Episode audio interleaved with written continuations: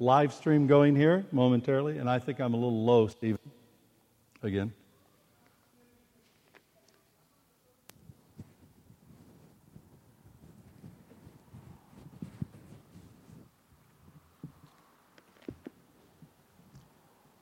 I'm going to go to Ephesians, uh, the third chapter, and I'm just going to read the whole chapter 3 of Ephesians. I, the book of Ephesians, I think, is one of the most important books. I, all the books of the Bible are important. But uh, the Ephesians, the book of Ephesians, really speaks to the church in these days, uh, in these times. And uh, so I really highly commend it to you. Uh, so, but I'm going to begin reading with verse 1. For this reason, I, Paul, a prisoner for Christ Jesus, on behalf of you Gentiles, assuming that you have heard of the stewardship of God's grace that was given to me for you, how the mystery was made known to me by revelation, as I have written briefly. When you read this, you can perceive my insight into the mystery of Christ, which was not made known to the sons of men in other generations as it has now been revealed to his holy apostles and prophets by the Spirit. This mystery is that the Gentiles are fellow heirs, members of the same body, and partakers of the promise in Christ Jesus through the gospel. Of this gospel I was made a minister according to the gift of God's grace, which was given me by the working of his power. To me, though I am the very least of all the saints, this grace was given to preach to the Gentiles the unsearchable riches of Christ, and to bring to light for everyone what is the plan of the mystery hidden for ages in God who created all things, so that through the church the manifold wisdom of God might now be made known to the rulers and authorities in the heavenly places. This was according to the eternal purpose that he has realized in Christ Jesus our Lord, in whom we have boldness and access with confidence through our faith in him. So I ask you not to lose heart over what I am suffering for you, which is your glory.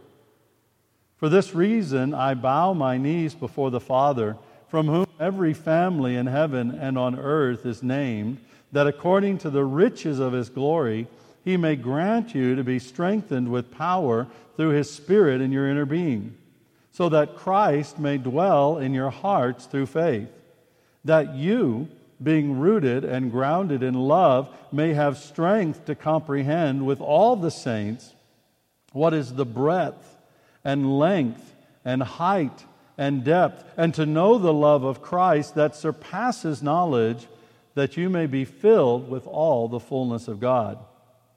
Now to him who is able to do far more abundantly than, we, than all that we ask or think, according to the power at work within us, to him be glory in the church and in Christ Jesus throughout all generations, forever and ever. Amen. Amen. May God bless to us this reading from his holy word. Well, you might not have heard of this guy, but uh, Father Sergio Benitez is a priest who operates a small orphanage in Mexico. Uh, when he was a kid, he'd gotten into some trouble with drugs.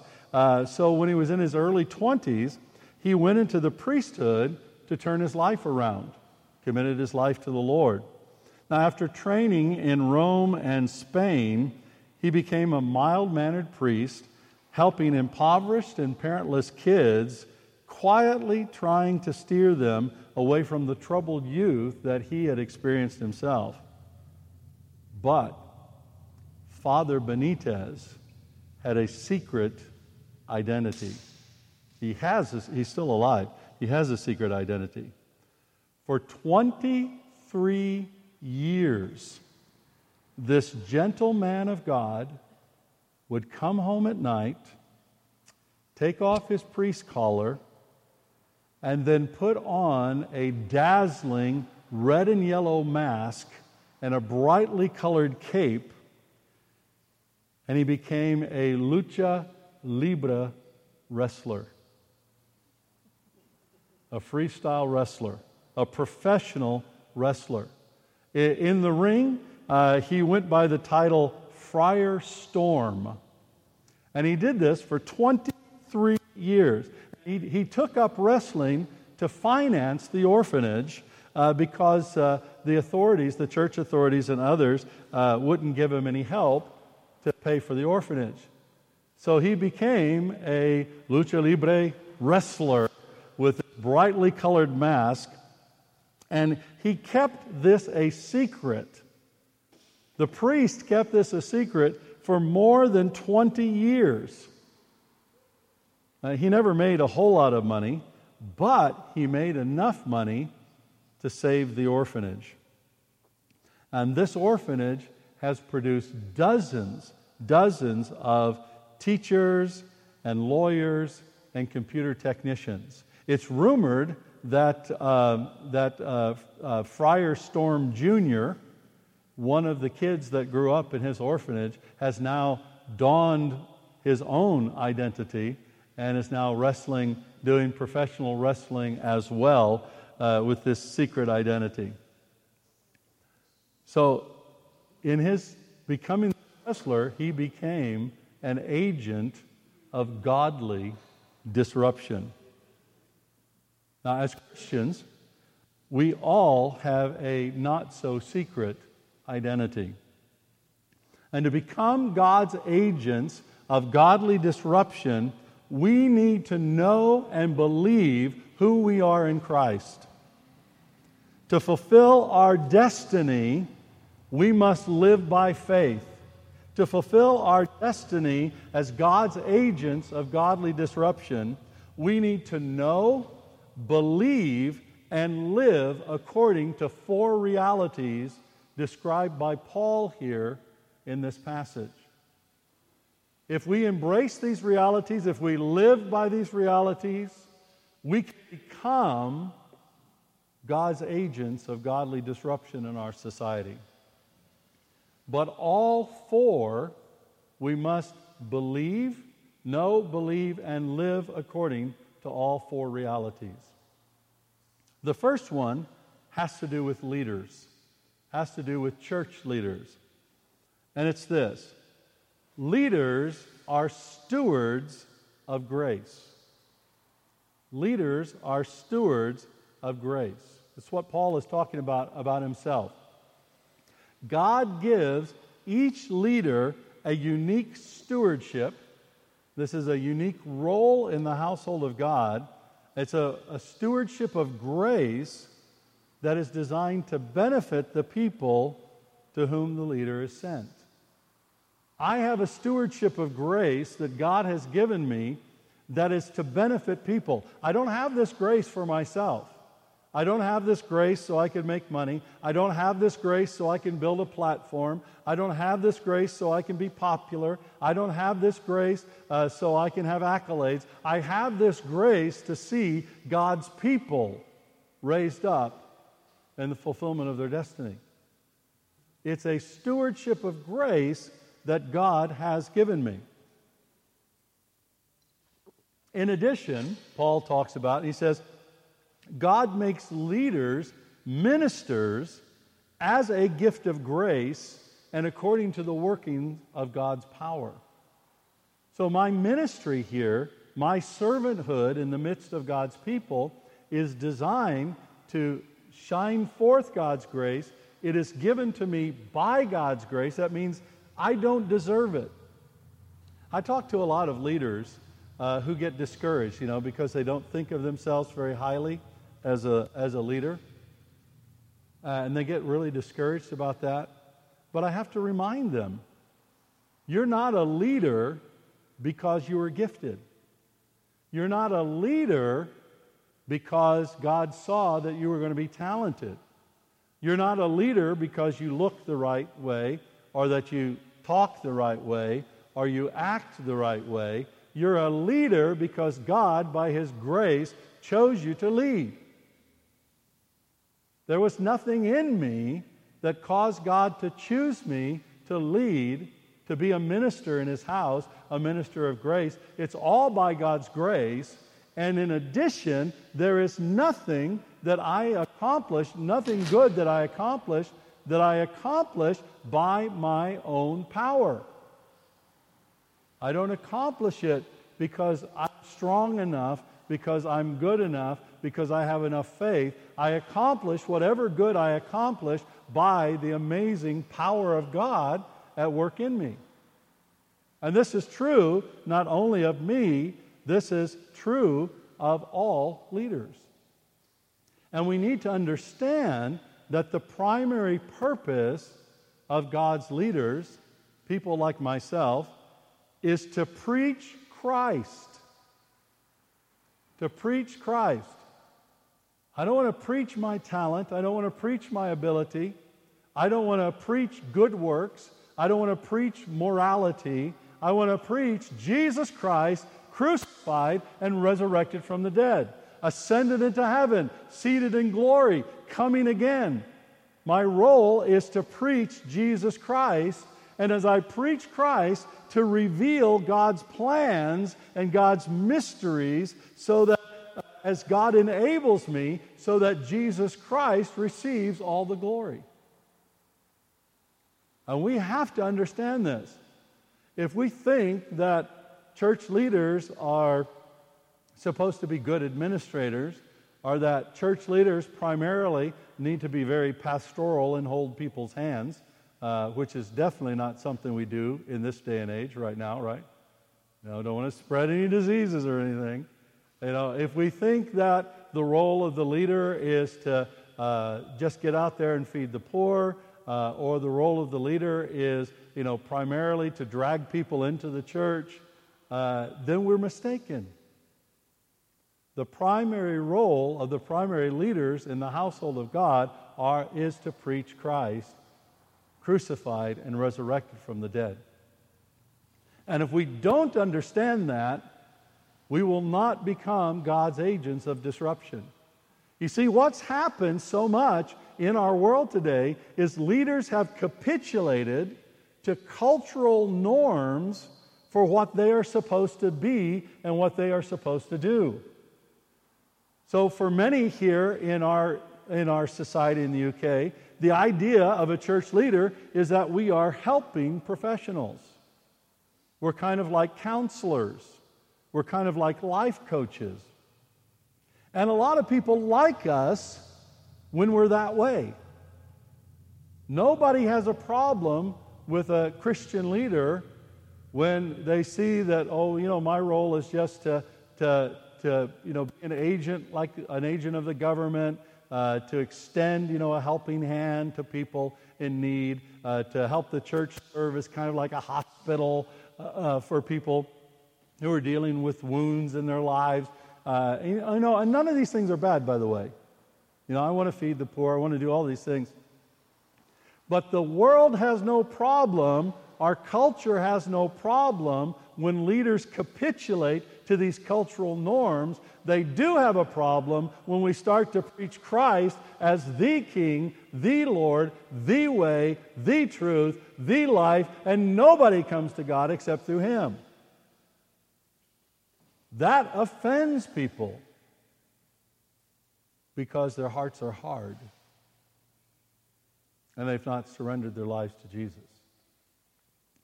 But that's our role, that's our call as leaders. So we need to know, believe, and live according to that reality, and that means how people live. You know, it, for, for many, many churches, and thankfully, not this church. But you know, in many churches, people think, well, okay, the leader is just there to do what I want them to do. The leader is there to make me feel good. The leader is there to comfort me. The leader is there to meet my needs. And church leaders are not there to do those things. We're there to preach Christ, to preach Christ. And when we're done preaching Christ, to preach Christ.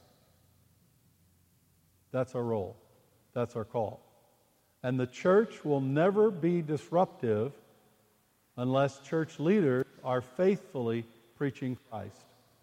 And there are whole groups of Christians, whole denominations globally that are failing to preach Christ. And God is dealing with them. God is dealing with them. There's a second group or actor or reality that Paul talks about in this passage, and that is the church, the church of Jesus Christ. And we, as the church, are God's wisdom revealed. We, as the church, are God's wisdom revealed. Do you know that the Bible does not say that individually we reveal Christ? At least, no place that I know of. If, if you're watching this, uh, hearing this, and you know of some place where individually we're revealing Christ just by ourselves, isolation from other Christians, please let me know. But the Bible is clearly saying, Paul is clearly saying here, that God reveals himself to the world through the church. God reveals himself to the world through the church.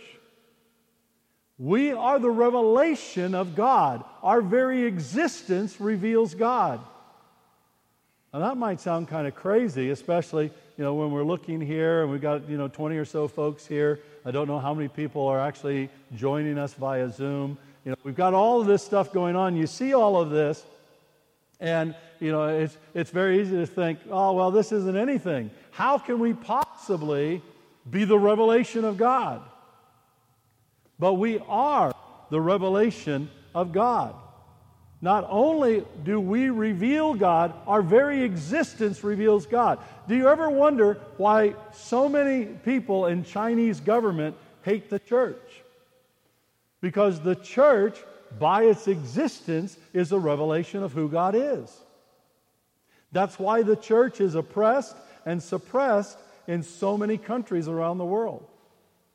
North Korea is probably one of the most repressive regimes in history, and it absolutely hates the church. If you come out as a Christian in North Korea, they not only go after you, but they go after your family. Why? Because our existence is an affront. Our existence declares that there is a God who is the creator of the universe, who is the king, the sovereign, the judge, the righteous one, who is in control, and to whom every nation, every ruler, every leader will have to give an account, and before whom every nation, every leader will stand in judgment one day for how they conducted their leadership. And that's all because we reveal God. And not only do we reveal God, now this is the crazy thing. I mean, it gets worse. I mean, crazier, not worse. It gets better. It's crazier. Uh, the church is the wisdom of God. The church is the wisdom of God. The church demonstrates the supremacy of God's ways and God's will for living. We are the wisdom of God made known to the entire cosmos, not only to people in the world, but to the entire cosmos. Sometimes I find it difficult to really have faith in this because I know how messed up and broken we are, right? And I know how messed up and broken many of you are. And hopefully, you know how messed up and broken I am. And we look at that and we see how many times we failed and all the mistakes we've made. And we think, we're God's way of living. We are the demonstration of God's way of living, that that's wisdom, but we are. And the way that God calls us to live together, the way that God calls us to be together as the church, we are a demonstration, a revelation of the wisdom of God to the entire cosmos. Paul says here that we are a challenge and a declaration to the rulers and the authorities in the heavenly places. Now, you remember last week we talked about the stoicheia, you know, that Greek word talking about the elementary spirits that are in operation. Well, the rulers and the authorities are demonic spirits that are in operation trying to control the destiny of nations and of peoples. The rulers and authorities are here right now. They work through all of the systems of this world. They work through the national identities of this world to try to control the destiny, the thinking, the ideas, uh, the behavior, the lives of people. And Paul says here, we are a declaration to these rulers and authorities. We are a demonstration to these rulers and authorities. We are a challenge to the rulers and authorities in the spiritual realm around us. That's what Paul means when he says in the heavenlies or the heavenly places. It's not talking about heaven up there. It's talking about the spiritual reality that surrounds us all the time. And these things, these spiritual forces, are at work. There's also angels, by the way, at work uh, in this reality around us. But these spiritual forces of evil are around us, these rulers and authorities, uh, and they are influencing people, and they also are being energized by the sinfulness of people. And when they see the church be the church of Jesus Christ, no matter how large it is or how small it is, when they see a church like City Temple live out its reality by faith in Jesus Christ, live out who it really is, the demons tremble. Because we are a declaration that those demons will fall because Jesus Christ has risen. And it's risen from the dead. Our existence, as I said, is a challenge to the nations and all governments because we are part of God's eternal purpose revealed in Christ. We are part of God's eternal purpose revealed in Christ we as the church. Now, you individually are important, as we're going to see in a moment.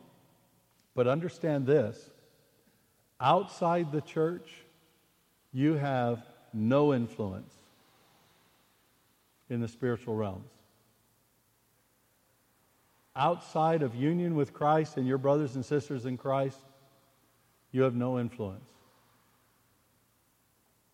Now, that doesn't mean you have to be present in this building every single time. In fact, I know people who can't. But it does mean that your hearts have to be completely united with ours or with another group of Christians so that we live out our lives in some way together in obedience to God in Christ Jesus. And because of this reality, when we're living this reality, when we're believing this reality, when we're holding on to it by faith, then together we have boldness and access with confidence to God through our faith in Jesus Christ. Together, that means we can boldly come before God and say, God, we pray that the power of the principalities and powers over London would be brought down so that Jesus might be raised up, so that many thousands of millions of people would come to faith in Jesus Christ. We have this kind of access to God, and we can be bold with God. That means wherever you work, you can go into your workplace as part of the body of Christ and say, God, I am coming to you. And by the way, I encourage you to get other Christians to pray along with you. But you can go into your workplace and say, God, I am coming into my workplace, and I pray that you would pull down any demonic influence in my workplace so that righteousness would rule and so that I can influence that workplace for Jesus. You can do that with your school, you can do that with your home, you can do that on the bus you have boldness and access with confidence to God the Father through faith in Jesus Christ. That is who we are. That is our reality as the church. But we need to be clear we're not talking about some positive thinking, glory to glory hype. And Paul makes this very clear. We're not saying that we won't have struggles. We're not saying that things won't be difficult. We're not saying that our whole reality might be, our, our whole perception of reality might be saying to us, this isn't true. We need to look at what Paul said. He said, Do not lose heart because of what I am suffering for you.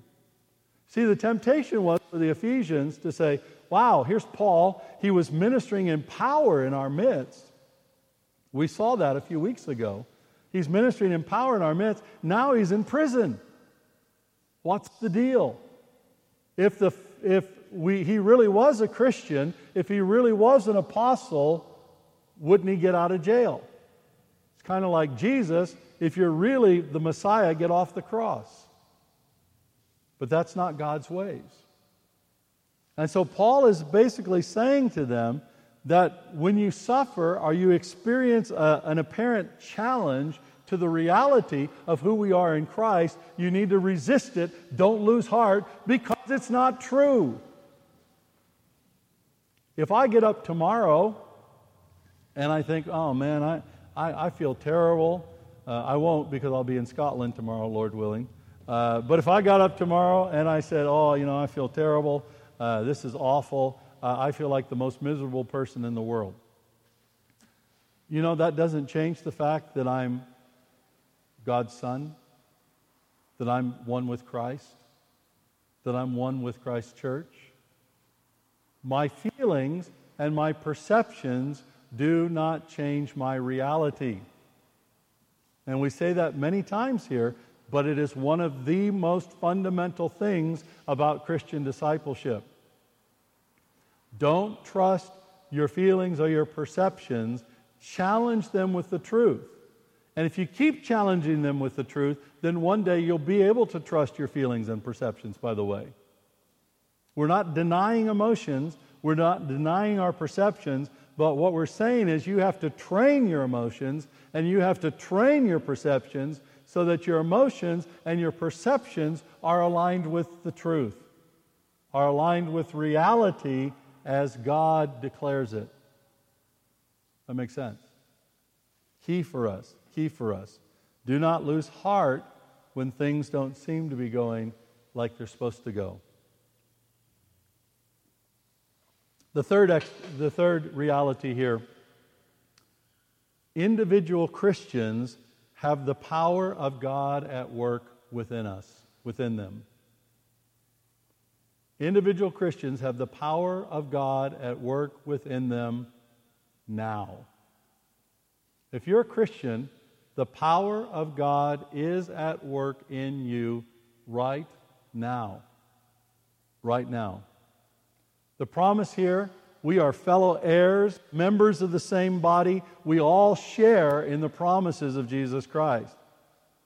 But we need to be strengthened with power through the Spirit in our inner being. So often, you know what we want to do? We want God to change our circumstances. We ask, we plead, God, please change my circumstances. Instead of that, and it's okay to pray that, but instead of that, let's start praying God, strengthen me with power in my inner being. Strengthen me with power in the depths of who I am, because if God strengthens you with power, you can become an agent of disruption in your circumstances. You can be God's person to disrupt what's going on. We need to have faith that Christ dwells in our hearts, as Paul proclaims here. And we need to be rooted and grounded in love personally. And that love is the love of God. You need to be rooted and grounded in God's love for you. You need to know that you know that you know that you know that you know that you know that you know God loves you. And if you wonder if God loves you, read the book. It tells you God loves you. Believe it because it's true. And we need, together with all the saints, now you will not fully comprehend the love of God alone. I guarantee you that's what Paul's saying here. We need, together with all the saints, to seize. This is what that word means there. We need to seize and personalize the full reality, the height, the depth, the width, all that of Jesus' love that exceeds our ability to know it. You will never perceive the fullness of the love Jesus has for you, but you need to grab a hold of it. You need to personalize it. It is for me and it is for us. And that all the saints were all loved with that fierce love of God in Jesus Christ. And you take hold of that. And when you seize God's love, the love of the Father, the Son, the Holy Spirit, when you seize God's love, it leads you to be filled with all the fullness of God. You cannot be filled with the fullness of God unless you know the love of God for you, unless you believe the love of God for you. But get this listen to what Paul says. The goal is that each of us individually and all of us corporately would be filled with all the fullness of God. All the fullness of God. Is that possible? It certainly is possible. But it's only possible if you seize the love of God for yourself and say, Yeah, I believe it. I'm going to live that. I know it's true. It's not about my feelings. You know, and it's not about God proving his love for you. I know a lot of folks that want God to prove his love. That they're like, God, please let me feel your love. Uh, I see somebody, I see other Christians around me, and they shake or they quake when they, they come into the love of God. And I want that experience. You know, and there's nothing wrong with that experience. But you can have that experience and not know God's love. The idea here is that it's not about proof. It's not about saying, God, give me an experience to help me feel better or, or make me feel good or make life easier for me. If you want proof, look back at the cross of Christ, which is the clearest demonstration that God loves you and God loves us. That's all the proof we need. That's the proof I live in. And you know why that's proof? Because Jesus rose from the dead. I don't need any other proof of God's love. I like it when it happens, but I don't need the proof. I don't need to experience that. So we need to seize God's love for us so that we can be filled with all the fullness of God. One other reality here that I will mention, actually, it's the most important reality, uh, although in some respects I'll spend the least amount of time here, and that's the reality of God. God, the Father, Son, and Holy Spirit, is able to do far more abundantly. We need to believe it and we need to live it. God is able to do far more abundantly. Believe it, live it. Paul tells us here that God, our Father, is the supreme and perfect example of a good and loving Father. In fact, every ideal of fatherhood proceeds from our Father God. Every so he, he, he's a good, he's a loving father. He wants the best for us. Furthermore, Paul tells us that the riches of God's glory are for our benefit as God's people. The riches of his glory, the fullness of who he is in glory is for our benefit. He gives it for our benefit. I love that word glory. It's hard not to say glory without a preachy kind of voice. No, glory. But that's the reality. The riches of God's glory are for our benefit, and God can then do far more abundantly than we can ask or imagine. Whatever your prayer is, whatever prayer you pray, you think, oh, that prayer is too big. It's small compared to God. In fact, it is impossible for us to imagine what God can do. It is impossible for you to imagine what God can do. You can't even begin to imagine it. We only get a glimpse of it. A very small glimpse. Now, so far, with all of this, most of you are probably wholeheartedly agreeing with me. But look what Paul says here God can do far more abundantly than all we can ask or imagine according to his power already at work within us. The power of God to do far more than you can ask or imagine is already at work within you. It's in you right now if you're a Christian. It's working in you right now. That power. You don't have to get the power from outside.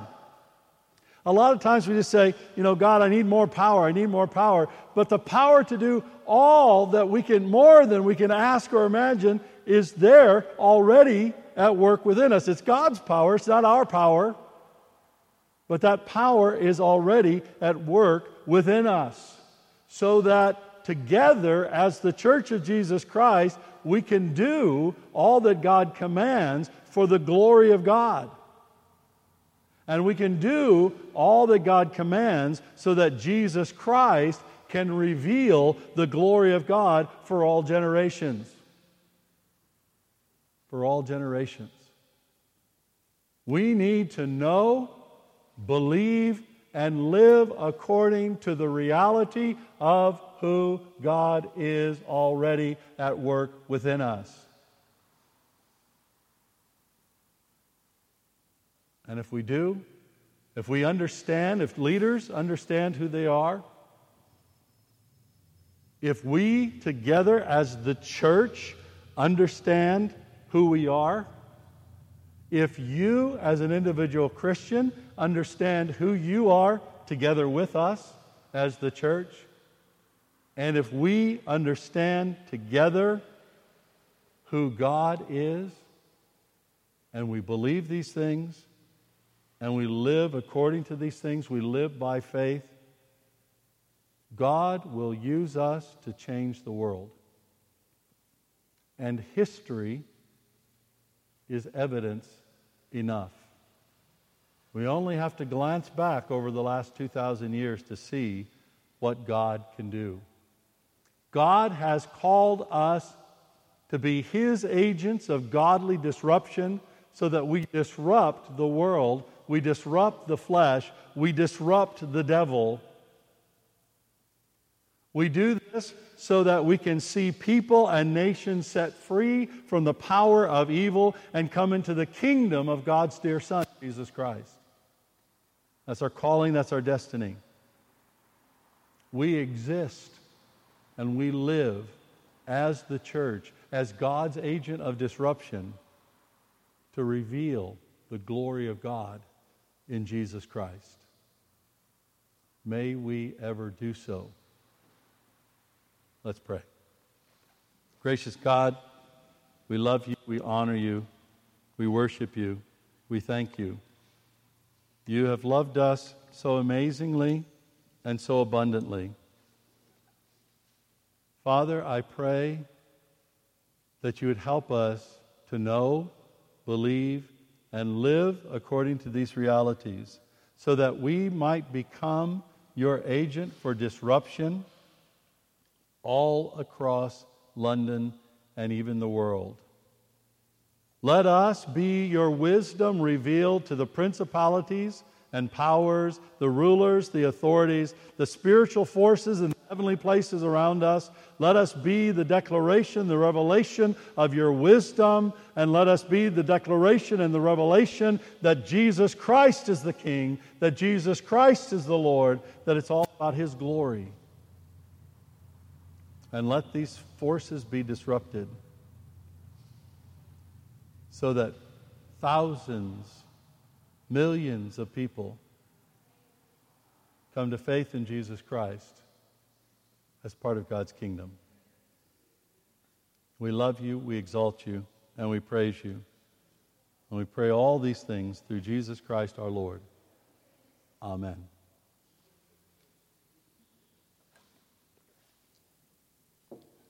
Today we're going to share the Lord's Supper. And I will start to prepare this area. I'd like to invite Kup and Olashina, if you would uh, come. Actually, no, uh, Olashina, you can sit. Kup, I still have you. Christine, you haven't helped out for a while. Come and come and help serve.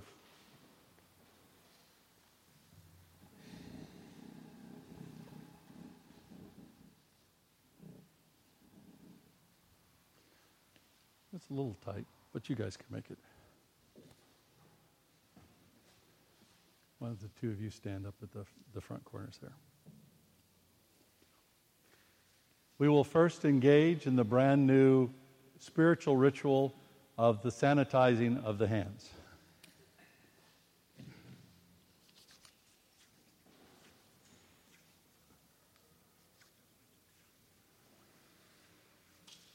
I don't know if, you know, 100 years from now, Christians will still be doing this, and they'll probably say, Why do we sanitize our hands like this? And someone will say, Well, I have no idea. Uh, it's just uh, the way of all things.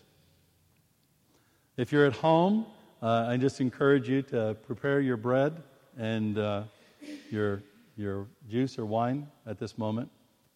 Uh, and just to explain for those that are gathered here, uh, what we will do is uh, after I pray and bless the elements, then Christine and Kup will begin passing these things around. What they'll do is with the bread, uh, they will take the tongs and just put the bread. Uh, hopefully, everybody's got a little plate. If you don't have a plate, that's okay. Uh, you can use the little, the, just the pew right in front of you. They'll take it and set it before you. Don't grab it out, but they'll just set it on the pew and then you take it. And then after everybody served bread, then we'll take that together. And then uh, with the, the juice this time, instead of using the tongs, because we've sanitized our hands, they will just take the cup and set it again in front of you that way, uh, just so we can maintain the good health